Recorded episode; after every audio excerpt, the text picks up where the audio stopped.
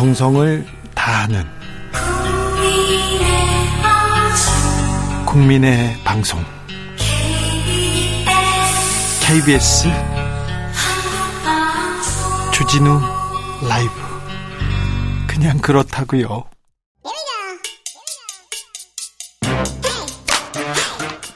뉴스를 향한 진지한 고민 기자들의 수다.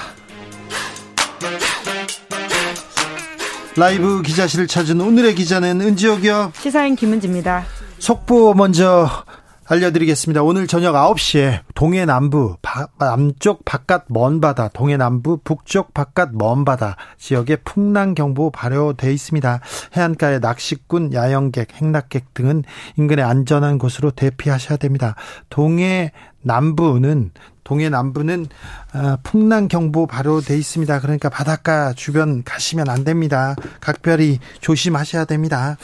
자, 김은지 기자 오늘 준비한 첫 번째 뉴스부터 가볼까요? 네, 연속 낙마했던 보건복지부 수장 자리에 조기용 차관이 임명됐습니다. 코로나 시대에 보건복지부 장관이 없습니다. 코로나 시대에 보건복지부 장관 자리에 기재부 관료 출신이 임명됐습니다. 네. 아시다시피 정호영 후보자는 자녀 입시 비리 등의 의혹으로 낙마한 바가 있고요. 네. 그리고 김승희 후보자 같은 경우에는 정치자금 사적 유혹 같은 것들이 있어서 네. 낙마를 하면서 잇따라 보건복지부 장관 자리가 비어 있었는데요. 국민들이 장관으로 이렇게 생각하기엔 너무 좀 떨어졌습니다. 네, 본인들 스스로가 그래서 사퇴를 했었습니다. 예. 그래서 이번에는 윤석열 대통령이 관료 출신 인사를 장관으로 지명했습니다. 네. 말씀처럼 조 후보자는 기재부 출신의 정통 예산 재정 전문가라고 할 수 있는데요. 기재부 관료가 복지부 차관으로 왔다가 넉 달 만에 장관 후보자가 된 상황입니다. 그러니까 복지부 전문가, 복지 전문가 뭐는 아니라고 네. 봐도 됩니다. 연금, 인구 이런 쪽이 전공이라고는 하는데요. 지난 대선 초기에 윤석열 대통령 대선 캠프에 합류했었고 네. 그런 다음에 인수위 제일분과 경제 제일분과 전문위원 맡았었습니다. 인수위까지 들어갔으니까 뭐 캠프에서 활약했다고 이렇게 보면 됩니다. 자, 검증 잘 되고 있습니까? 청문회가 27일이죠? 네, 그렇습니다. 이제 검증 보도들이 나오기 시작하고 있는데요. 가장 먼저 나오고 있는 내용 중에 하나가 위장 전입 의혹 그리고 세대 분리 의혹이라고 할 수 있습니다. 네. 세대 분리 의혹은 더불어민주당 인재근 의원이 문제 제기한 부분들인데요.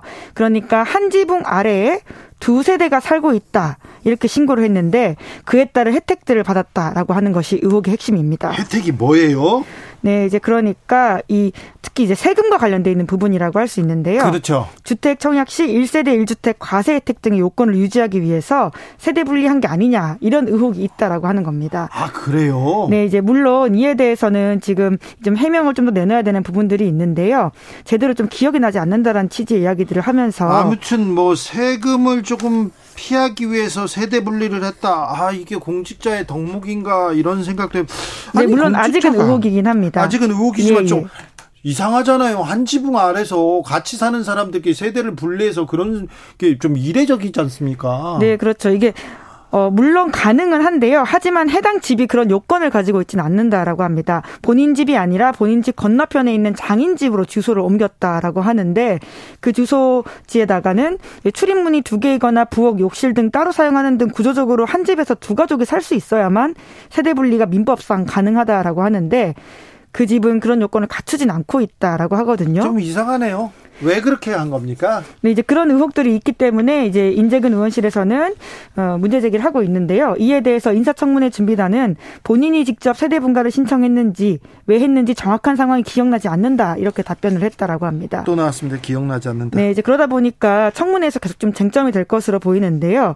인재근 의원은 사실상 행정적으로 불가능한 세대 분리가 가능했던 배경이 무엇인지도 좀 밝혀야 하고 불법적 행위를 통해서 성취하고자 했던 목적이 무엇인지도 구체적이고 명확 정확한 답변 내놔야 한다라고 지적했습니다. 지난번에 위장 전입 얘기가 나왔을 때뭐 위장 전입을 통해서 세금을 탈루하거나 아니면 농지에 투기를 했다거나 그런 거 아니면 좀 위장 전입은 넘어가도 되는 거 아니냐. 국민들이 요새는 다르게 생각한다. 제가 얘기했거든요. 요거 그 세금과 관련이 있습니다. 네. 네, 물론 이제 위장 전입 관련해서도 자녀의 중학교 배정 기간에 맞춰서 전입을 하다 보니까 관련된 지적들을 받고 있는데요.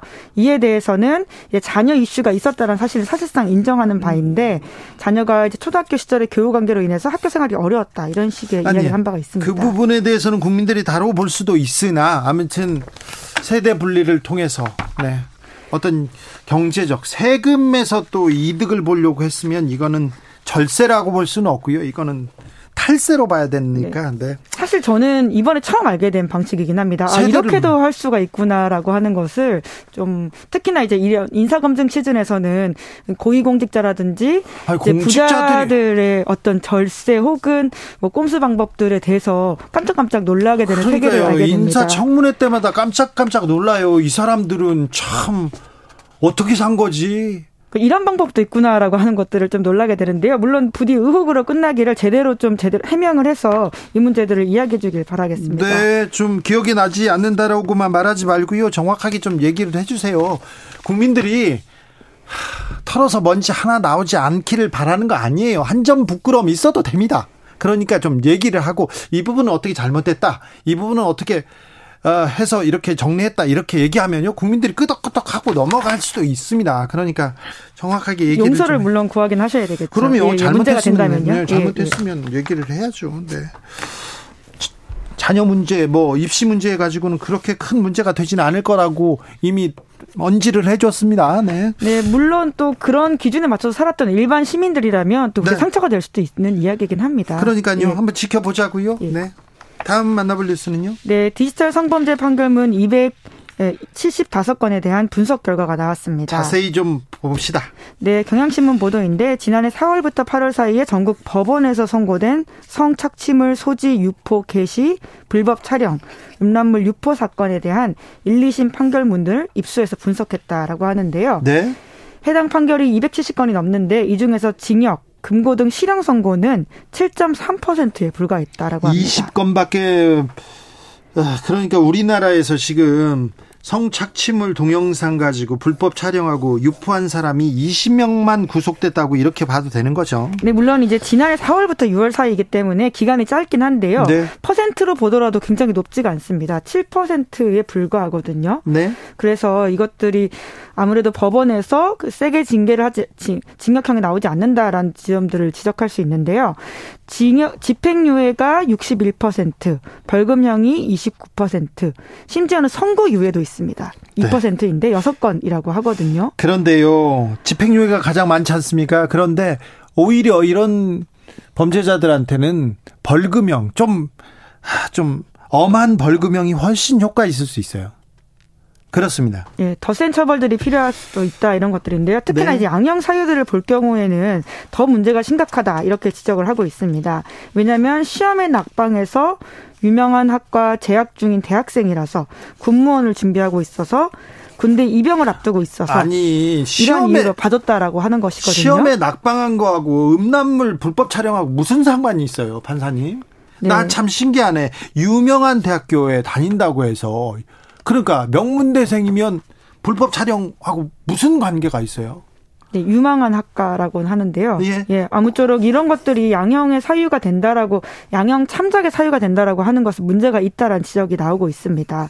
특히나 사법부가 더욱더 이런 것에 대해서 엄중하게 대할 때 이러한 문제들을 조금이라도 해결할 수 있는 실마리가 가닿는다라고 볼 수 있거든요. 처음에 엄하게 처벌하는 것이 다시는 이런 불법 촬영, 음란물 유포 안 하게 하는 이 범죄의 길을 차단하는 방법이 될 수 있다고 봅니다. 좀 더 자세하게 좀 들여다보자고요. 네, 그러니까 275건 중에서 동종 범행 전력이 없다라거나 혹은 초범이라라는 취지의 언급이 등장하는 게 초범은 왜 그러냐면 이제 처음 들켜서 그런 거예요. 네. 이제 처음 이제 수사를 하고 있어서 그런 거죠. 그런 표현이 92.7%나 된다라고 합니다. 이제 처음 잡혔으니까 그렇죠. 네, 지난해 6월에 총 63회에 걸쳐서 여성 60여 명의 신체를 불법 촬영한 A 씨에 대해서는 벌금 500만 원 선고하면서 재판부가 이렇게 이야기했는데요. 범행을 자백하고 반성하는 듯한 태도를 보이고 있다. 라고 이야기를 했습니다. 판사님 앞에서는 다 반성합니다. 누구나 반성합니다. 네. 판사님 앞에서 나 반성 안 해요. 그렇게 하는 사람 본 적이 없어요. 네, 이제 그렇기 때문에 재판부가 벌금형 내리면서 반성의 기미를 보인다는 이유로 감경 사유를 꼽았다라고 하고요. 뿐만 아니라 피고인의 개인적인 사정에 대해서도 이제 양형에 반영하는 경우들이 있다라고 하는데 아까 말씀드린 것처럼 어, 또 다른 피고인은 현역병으로 입영 예정자인 자로 성실히 군복무할 것을 다짐하고 있다라는 것을 양형의 사유로 삼았다라고 하고요. 판사님 앞에선 다 다짐합니다. 네, 그리고 수차례 시험 낙방이 양형 사유로 등장하기도 했다라고 합니다. 아니 시험에 낙방하고 불법 촬영하고 무슨 상관이냐고요. 네, 이렇게 이야기했다라는데요. 수차례 시험 실패 및 오랜 치과 생활로 인해 발생한 우울증, 강박 장애가 범행에 일부 영향을 미친 것으로 보인다라고 하는 것인데 이런 것들을 이 양형 사유로 적힌다라고 하는 자체가 굉장히 문제 있다라고 지적할 수밖에 없습니다. 이거는 좀 비싼 변호사들이 맹활약을 한 거 아닌가 이런 생각도 해봅니다. 네, 실제로 이제 반성문들을 이제 control C, control V해서 올리는 것들이 일종 수법처럼 등장하고 있어서 그에 대한 지적들도 꽤 나오고 있거든요. 네. 그러니까 반성이라고 하는 것을 어떻게 봐야 될지에 대한 문제도 있습니다. 아, 네, 이것도 문제네. 막걸리와 파전님께서 법은 멀고 주먹은 가깝네요. 진짜. 마고 26님은 왜 판사님들은 특정인들에게 그렇게 너그러우신 걸까요? 그런 얘기도 합니다. 그렇네요. 그런 생각을 할 수밖에 없네요.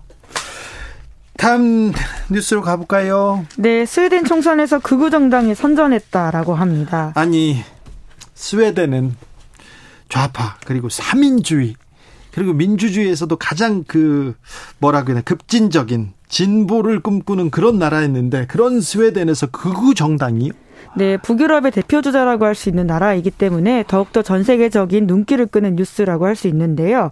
신나치 운동에 뿌리를 둔 극우 정당이 처음으로 집권연합에 포함됐다라고 합니다. 어, 신나치 운동. 예. 네, 이들이 우파연합에 속한 다른 정당의 반대에도 내각에 들어갈 수 있을지, 실제적으로 정말 그 내각에 장관을 낼 수 있을지도 관심을 끈다라고 하는데요. 그러니까 이번에 그 원래 집권하고 있던 총리가 지면서 실제로 우파 정당 연합에게 예, 정권이 넘어갔다라고 하는데 이번 최대 승자가 이런 제2 정당이 된 스웨덴 민주당 극우 정당이라고 꼽힌다라고 합니다.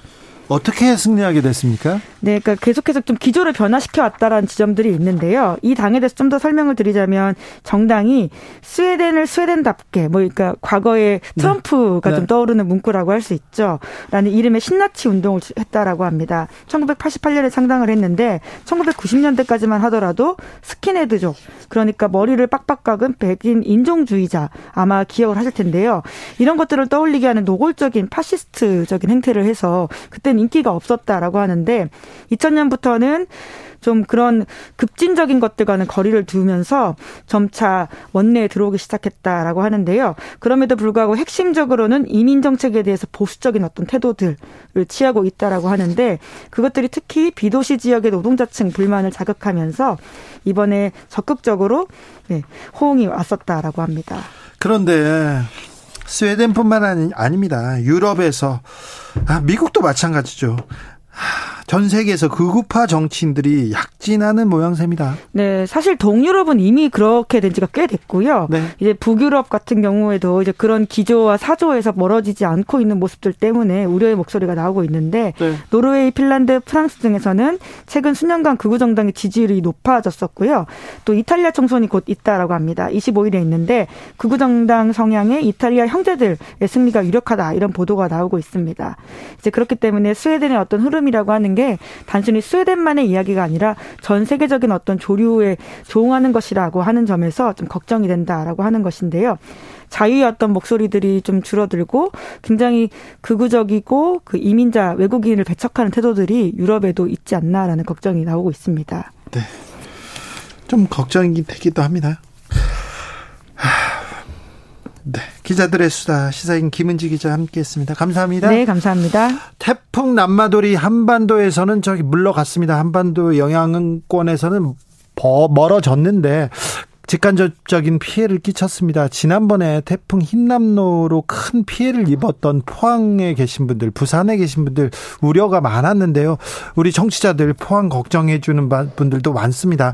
0051님 여기는 포항입니다. 태풍은 1시쯤 무사히 지나갔습니다. 아이고 다행입니다. 흰남노 걱정인데 복구는 잘 되고 있는지 저희가 걱정하고 있습니다. 아, 전국에서 걱정하는 분들 많다는 거 응원하고 있다는 거 알아주셨으면 합니다. 7051님께서는 해운대 장산에서 5, 6도와 대마도까지 보이네요. 부산 날씨 지금은 좋습니다. 태풍이 또 먼지를 이렇게 한번 이렇게 몰고 갔는지 서울도 그렇고요. 전국에서 파란 하늘 볼 수 있습니다. 6824님 부산은 지금 지난밤 태풍 있었는데 지금은 이제 잠잠해졌습니다. 우리 정치는 언제 좀 정리될 상태로 쭉 나아지려나 좀 답답합니다. 태풍이 그런 쪽도 좀, 좀 쓸고 갔으면 하는 생각을 저도 저뿐만 아니라 다른 분들도 다 갖고 있군요. 네, 알겠습니다. 교통정보 알아보고 가겠습니다. 이승미 씨.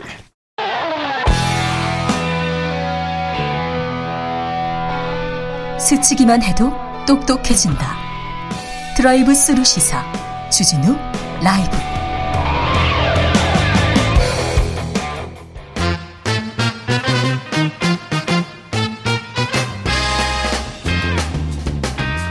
뉴스와 화제 여론조사 빅데이터로 집중 분석해 봅니다. 여론과 민심.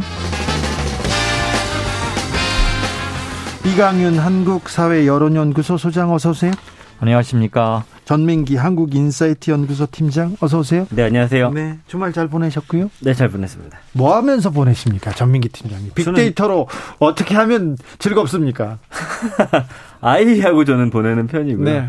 요즘에는 이제 가족들이 주말에 뭐 어디 떠나는 곳들이 많아요. 그러니까 네. 어디 꼭 찾아가는 그런 목표를 세우셔서 키워드는 이제 그런 장소에 대한 것들이 좀 많이 뜨죠. 예. 그렇습니까? 다른 분들 이렇게 빅데이터로 보면 어디 여행 하루에 어디 가서 뭐, 뭐 먹고 그렇게 나오 그게 뭐 이제 다 나오진 않지만 SNS에 사진 같은 게 올라오니까 네. 팁이 되고요. 이제 빅데이터 중에서 그런 걸 활용하려면 이제 내비게이션이라든지 카드 회사 데이터를 보면 좀 정확히 알 수가 있거든요. 아 그렇군요. 네. 이강윤 소장님은 주말 어떻게 보내시는지요? 주로 산에 갑니다. 산에요? 네. 네. 산에 가면 반겨주는 산이 있죠. 아, 그냥 꼰대니까 산에 갑니다. 네, 그렇습니다. 뭐 꼰대만 등산하나요? 젊은 사람들도 요새 등산 많이 되게 하습니다 많이 오더군요. 네, 네. 해외 순방 윤석열 대통령의 해외 순방 일정 시작됐습니다. 자, 네. 빅데이터에서 어떻게 보고 있습니까? 지금 일단은 그 저희가 조사한 거는 커뮤니티 인스타그램 블로그 뉴스 트위터에 올라온 글들 분석했고요. text mining 기법을 해서 키워드 연관어 감정 분석을 하고 있습니다.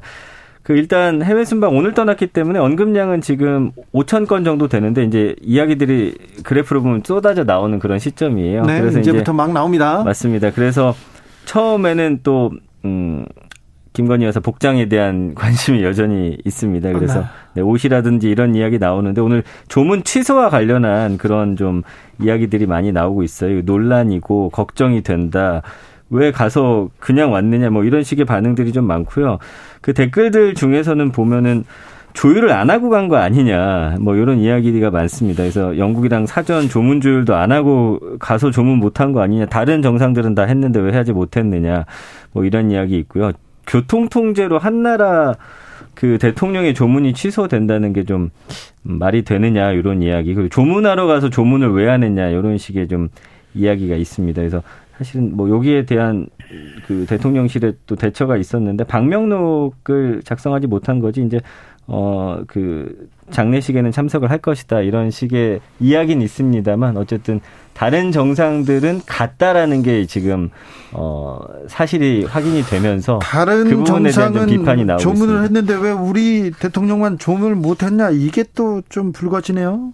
예, 홀대 받은 거 아니냐 이런 얘기가 나옴직하죠. 좀 석연치 않은 점도 있고 그런데 대통령실에서는 매우 선제적으로 기민하게 대응을 한 것 같아요. 예. 우리 저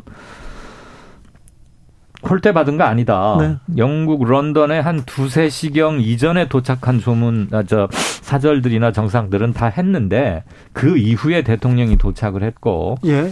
어, 장례준비위원회나 런던시에서 교통통제를 아주 엄격하게 세게 하는 바람에 폐가 될지도 모른다는 그쪽의 의견을 받아서 어, 조문은 일단 안 하는 걸로 그렇지만 네. 장례식은 한다 이렇게 공식 발표를 했습니다.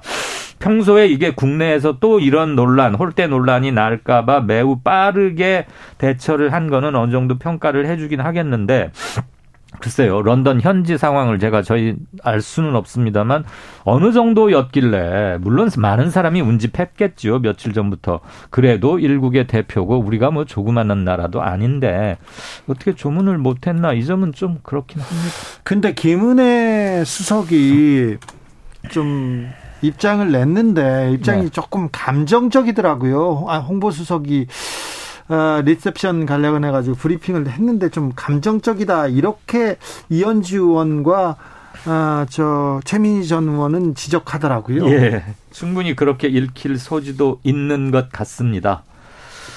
뭐 감정적이냐 아니냐는 본인만이 알 수 있는 것이기 때문에 네. 뭐라고 우리가 여기서 석단을 하기는 뭐하지만 어 이렇게까지 발끈하면서 얘기를 해야 하나? 발끈했어요. 그런 생각이 좀 남긴 하죠. 네. 그리고 보면은 대충 또 한 사람도 있고 하던데 그 도착 시간과 그러니까 원래 윤 대통령의 런던 도착 시간에 관계 없이 갑자기 취해진 교통 통제인 건지 아니면 런던에서 오후 그 시간부터는 통제를 하겠다는 거였는데 우리가 통보를 잘못 받았거나 flight 스케줄 비행 시간 때문에 어쩔 수 없이 빚어진 건지는 조금 더 나중에 상세히 설명을 할 필요는 있는 것 같습니다. 네.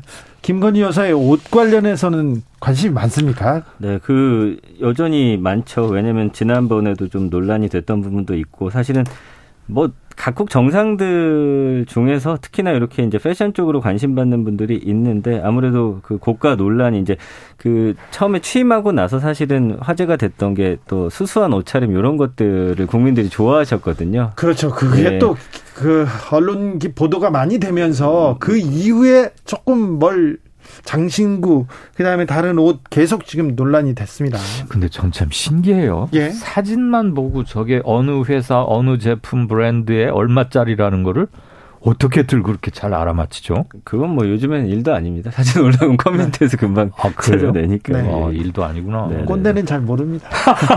나 참. 소장님, 소장님은 모르지만 네. 관심 있는 분들이 많아요. 이번에는 또 무장신구 이렇게 하고 가셨다 이렇게 맞습니다. 그렇게 기사가 예. 나올 정도인데 전문 차림이니까 아무래도 네네. 뭐 그런데 너무 그 어, 여사님 옷차림에 너무 많은 관심을 갖는 것도 크다 그렇게 맞아요. 뭐. 아니 근데 예. 저는 이게 어쨌든 여론이고 어떤 국민들의 감성이라고 생각한다면 네. 어, 일부러라도 좀 의식할 필요는 있다고 봐요. 국민들이 너무 화려하고 비싼 옷에 대한 좀 어, 거부감이 있다라고 한다면 네. 다음번엔 좀 더 수수한 옷차림과 좀 더 가격대가 비싸지 않은 옷으로 좀 준비하는 것도 네. 뭐 대통령실이나 그 주변에서 좀 챙겨야 할 일들이 아닌가. 왜냐하면 이 또한 여론을 어, 흔들 수 있는 그런 저는 꼴이라고 보기 때문에 저는 예. 품이나 기품은 품격은 명품이나 옷 가격에서 나온다고 전혀 생각지 않습니다. 아울러 김 여사의 행동 반경에 대해서도 이번에 좀 세심한 고려를 해서 네. 보이는 듯 보이지 않는 듯 드러나지 않는 듯 이렇게 조용한 내조 이런 것을 많은 국민들이 바라고 있잖아요. 네. 그런 것도 좀 신경 썼으면 좋겠습니다. 뭐 신경 쓰고 계획에 있겠죠. 이번엔 대통령실이 좀 잘해 주리라고 네. 아, 좀 믿어 봅니다. 국민들이 걱정하고 있습니다. 그 부분도 조금 생각해 주십시오. 언제 우리가 해외 순방 가는 대통령 그리고 영부인 걱정까지 해야 되겠습니까? 조금 이렇게 왜 아슬아슬해서야 네. 어디 되겠습니까? 잘 좀 해주세요. 지난 주말에는요. 어제 그제까지만 해도 영빈관 이 세자가 굉장히 네. 큰 관심을 가졌습니다. 영빈관 옮길 거야 그런 단어도 있었고요. 신축 소식 있었는데 대통령께서 바로 신축 안 한다 이렇게 얘기했어요. 그런데 예. 오늘 어, 한덕수 국무총리가 어, 나 언론 보도 보고 알았다. 나 몰랐다. 이렇게까지 얘기 나왔는데 영빈관에 대해서 뜨거웠죠. 네, 요게 사실은 지금 일주일도 안 돼서 7만 건이니까 요게 지금 해외 순방보다는 훨씬 더 뜨거운 키워드라고 봐야 될 것 같고요. 네. 그래서 영빈관 관련한 이제 어그 단어들 쭉 살펴보면은 뭐 비용, 예산, 요런 단어가 많이 보여지죠. 그리고 이제 김건희 여사 이야기도 나옵니다. 이게 뭐 김건희 여사의 아이디어였다 뭐 이런 이야기도 나오고 있고 예비 타당성이라든지 결국에는 이전하면서 돈이 안 될 거라고 했는데 그게 초과되는 부분에 대해서 국민들은 이해할 수가 없는 거죠. 이 돈을 그러면 어디서 어떻게 쓸 것인지 당연히 그러면 예산이나 이런 게 잡혀 있는 건지 이런 부분은 국민들이 사실은 민감합니다. 예, 네, 그래서 부정 단어 중에 감성을 보면은 한심하다, 어, 싫다, 혈세 낭비다, 뭐 페이크다 이런 말도 있어요. 그러니까 이거는 뭐 그 만약에 이거 그냥 넘어갔으면 또 쓱 이렇게 그냥 넘어갔을 네, 텐데 네, 네, 조용히 넘어갔을 거죠. 텐데. 그러니까 사실은 예산이 들지 않고 우리가 얼마 쓰겠다 하는 거는 페이크였다. 우린 속은 거다 이런 식의 좀 감정적인 반응들이 많이 나타나고 있어요. 사람들이 이거 처, 음, 만 원짜리야 처음에 이렇게 만 원짜리야 이렇게 하면 그래 만 원 이렇게 생각하는데 조금 더 든다 이렇게 하잖아요. 그럼 만 이천 원 그러면 아유 이거 너무 비싸다고 생각해요. 근데 처음에 만 이천 원, 만 오천 원이었으면 그 가격에 대해서 그런가 보다 하는데 심리적 사, 가격 저학선은 다르죠. 그렇죠. 처음에 아니 청와대 옮기면 돈 많이 들잖아요. 많이 들잖아요. 그랬더니 아니 용산으로 옮겨도 400억 원 때문에 충분해요. 이거면 충분해요. 이 얘기를 해놨어. 거기다 영빈관 870 몇 억 이렇게 나오니까 아니 이게 더 들 거 아니야 처음인데 그리고 또 다른 건 아니지요 이 얘기가 나오는 거 아닙니까? 저는 그날 뉴스를 보면서 이게 그날 하루를 들었다 놨다 했던 말대로 네. 그 이슈인데 두 가지가 좀 유감스러워요. 우선 첫째 영빈관 건축 및 예산 확보 그리고 국회에 보내는 문서의 최종 결제자는 두말할 필요 없이 윤석열 대통령입니다. 네. 대통령실에서 나오는 모든 서류 문서의 최종 결제자는 대통령이에요. 그럼 대통령이 불과 몇 시간 만에 거둬들이긴 했는데 그 과정에서 국민 정서를 제대로 살피지 못했다거나 불효불급한 여산인지에 대해서 조금 더 저희 내부가 부족했다 이런 식의 언표가 한 번 있었더라면 조금 더 나았을 것 같겠고 아하. 둘째 대통령께서 용산으로 집무실을 옮기겠다고 지휘봉인가를 들고 설명했던 장면 생각나시죠? 네. 3월 언제 그때 청와대 영빈관은 필요하면 기존 청와대에 있는 영빈관을 계속 사용할 수도 있다라고 분명히 얘기를 했어요. 네. 이거 1년에 많아야 대여섯 번 씁니다. 그 돈을 들여서 그렇게 하느니 청와대에 있는 영빈관을 특별 보호구역 같은 걸로 하고 굳이 그 안에까지 사람들이 꼭 가봐야 뭐 되는 건 아니잖아요. 아니, 사람들이 가더라도 특별한 일이 있으면, 있으면 며칠 몇, 동안 며칠 전부터 사전 검색을 하거나 폭파물 뭐 이런 경호 준비 필요하고 하면 되는 건데 굳이 이걸 또 짓고 그다음에 또 관절을 현재는 한남동에 몇십억을 들여서 수리 공사를 했지만 국방부 영내로 다시 또 신축하는 계획도 또 나오고 있지 않습니까? 네. 그래서 말로만 민생 민생 하는데 청와대 옮긴 이후로 너무나 많은 비용이 많이 든다. 우리가 지금 그럴 땐가 하는 그 여론. 이뭐 논란의 시차라고 좀 봐야 될 것 같은데 나중에 만약에 모른 상태에서 이게 진행이 되고 돈이 투입된 상태에서 밝혀지면 저는 그때는 훨씬 파장이 클 거라고 컸죠. 봐요. 응. 결국에는 국민들이 아 언론만 모르게 하면 된다 이 생각 바꿔야 될 것 같고 응. 약간 어 긴가민가 이렇게 해볼까 하다가 국민들 반응 안 좋으면 이거 접는 거 이것도 사실은 국민 입장에서는 네.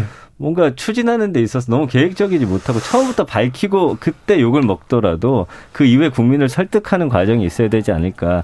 그 나중에 뭔가 밝혀졌을 때 이 SNS나 글들 보면 배신감은 훨씬 더 지금보다 더 크게 느낄 겁니다. 그거 이게 국민 정서를 좀 생각하는 분들은 그런 부분 좀 주목해야 되는데 간복이라고 하잖아요. 요새 사람들이. 그런데 그걸 싫어합니다. 싫어합니다. 왜 영빈관을 지금 이때 음. 민생도 경제도 어렵고 또더 어려워진다는데 그렇잖아요. 오히려 허리를 졸라 매고 있는 모습을 보여주면 국민들이 아이고 좀 쓸 건 써야지 이렇게 얘기 나올 그렇죠. 텐데 위에서부터 솔선수범해야 되는 거 맞고요. 대통령께 직보하는 미운털 박힐 것을 감수하고라도 직보하는 사람이 거의 없는 거 아니냐. 게다가 한 총리가 신문보고 알았다는 거 아니에요? 이거는 집권 최핵심부 내에서 정말 소통이 안 되고 있는 거죠. 이렇게 얘기하는 것 자체가 국민들한테 굉장히 좀 뭐라고 불안해요. 네, 불안감을 던져준다고 생각하지 않을까요? 도대체 누가 무슨 일을 어떻게 하는 거지? 이 문제가 나왔을 때 영빈관 신축 얘기가 나왔을 때 추진한 사람은 아무도 없고요. 그 대통령실에서도 비난합니다. 누가 그랬어? 수석도 몰랐어요.